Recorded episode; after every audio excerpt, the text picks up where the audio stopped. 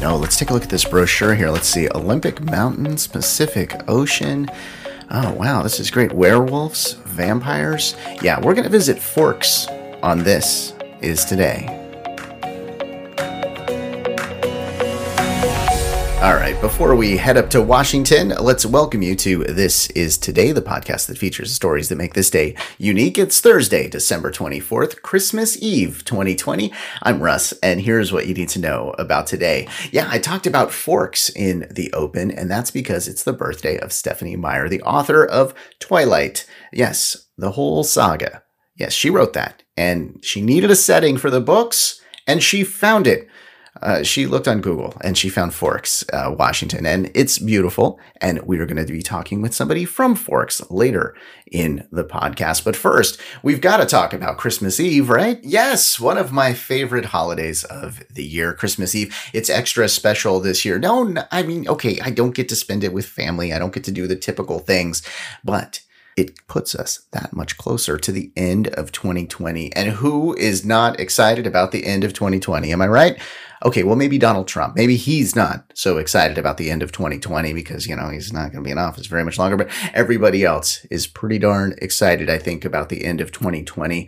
Uh, we've got New Year's Eve coming up and we've got a show planned for that. I'm not going to tell you about it just yet, but we'll get into that later. Instead, we'll talk about Christmas Eve, and that is today. So happy Christmas Eve to all of you. I always celebrated Christmas Eve and not really Christmas Day as much with my family growing up. So we had our dinners and get togethers and all of that. So I'm definitely going to be missing that today.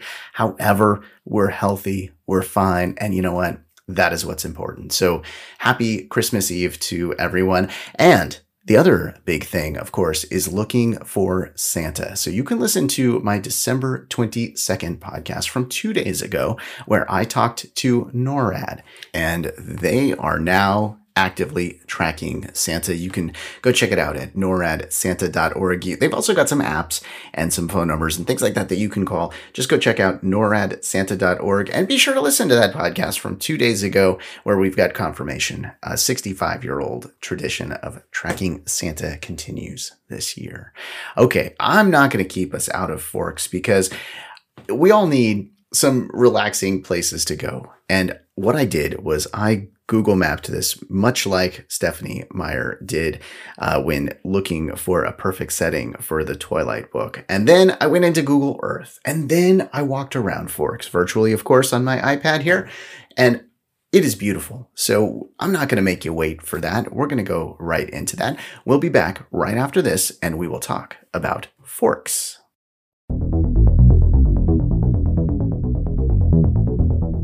And welcome back. So it is the birthday of Stephenie Meyer. For those of you that don't know, she is the author of the Twilight book series. Yeah, one of the most popular book series out there, right? Like you think Harry Potter and then you think Twilight. Some people think that the other way around, but you know, whatever. We won't get into that. We won't fight on the show here today. Uh, so I was like, okay, what do I do to celebrate her birthday? So I did some Google searching and I found out that she also did some Google searching because she needed to find a perfect setting for the Twilight books. Yes, she needed a place that was rainy and, you know, kind of like uh, hidden in the trees, surrounded by forest, with an Indian reservation nearby. Where would she find this? Well, a quick search in Google led her to Forks. Come on, a perfect name as well. Great for the books. And so Today, we are talking with a member of the Chamber of Commerce of Forks, Lissy Andros. In fact, she is the executive director of the Forks Chamber of Commerce and she oversees the Forever Twilight Collection and Festival. Thank you so much for joining me, Lissy. Thanks, Russ. I appreciate you having me. All right, so I did what Stephenie did, and I took a look at Forks on Google Earth. I was roaming through it and, you know, looking all around, and it is truly a beautiful place. Can you let people know just a little about what they're going to experience when they go to visit Forks? When they come to Forks, they get to see the beauty of the rainforest. We have 73 miles of wilderness coastline. Um, so they get to see, you know, where Bella and Jacob might have hung out at the beach. They they could see driving through the rainforest, maybe wolves patrolling.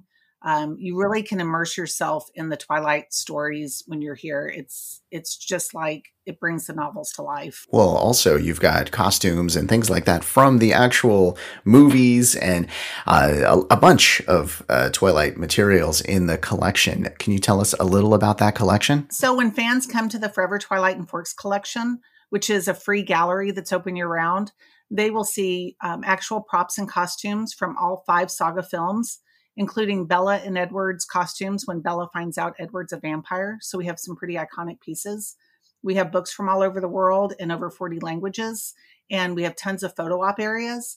And one of our most unique pieces in the gallery is Chuck Esme, and she's an animatronic doll that was created to be Bella and Edward's baby in Breaking Dawn 2, but she was not used. And now she lives with us and she's very popular in TikTok. So you might check yeah, I've heard of this. Uh, the doll that was just too creepy for the Twilight movies. Uh, nobody wanted to use it. They wanted to have something otherworldly and they just went wrong with this thing. So you've got it there. Yes. Yeah, so her name in the in the uh, story is Renesmee but the uh, cast and crew thought she was so creepy they renamed her Chuck Esme after the Chucky doll. oh, that's perfect.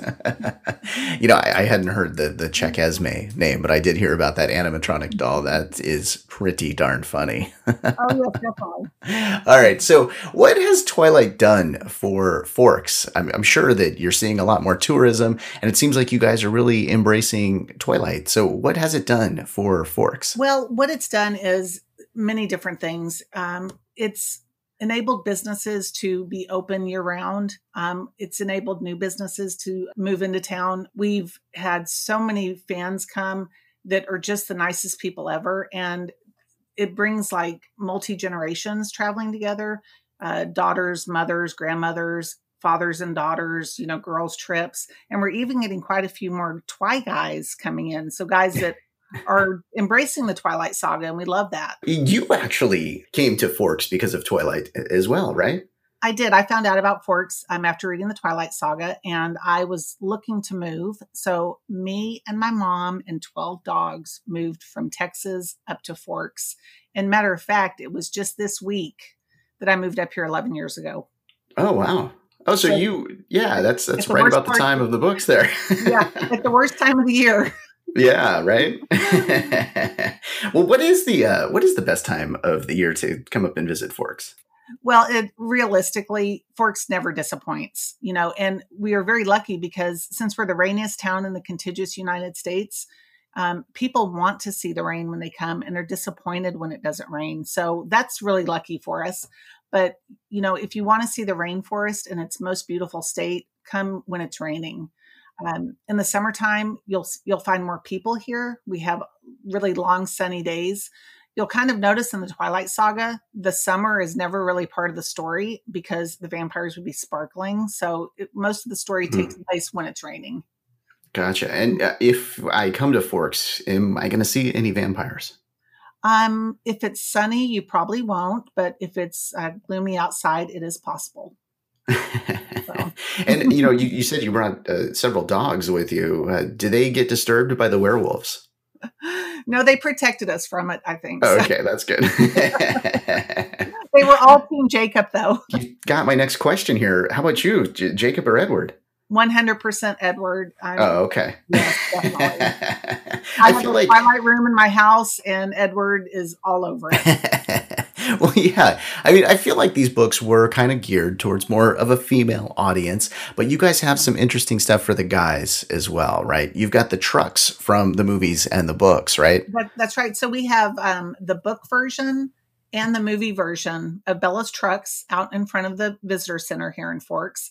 And in the Twilight collection, we've got uh, the two motorcycles from the movies.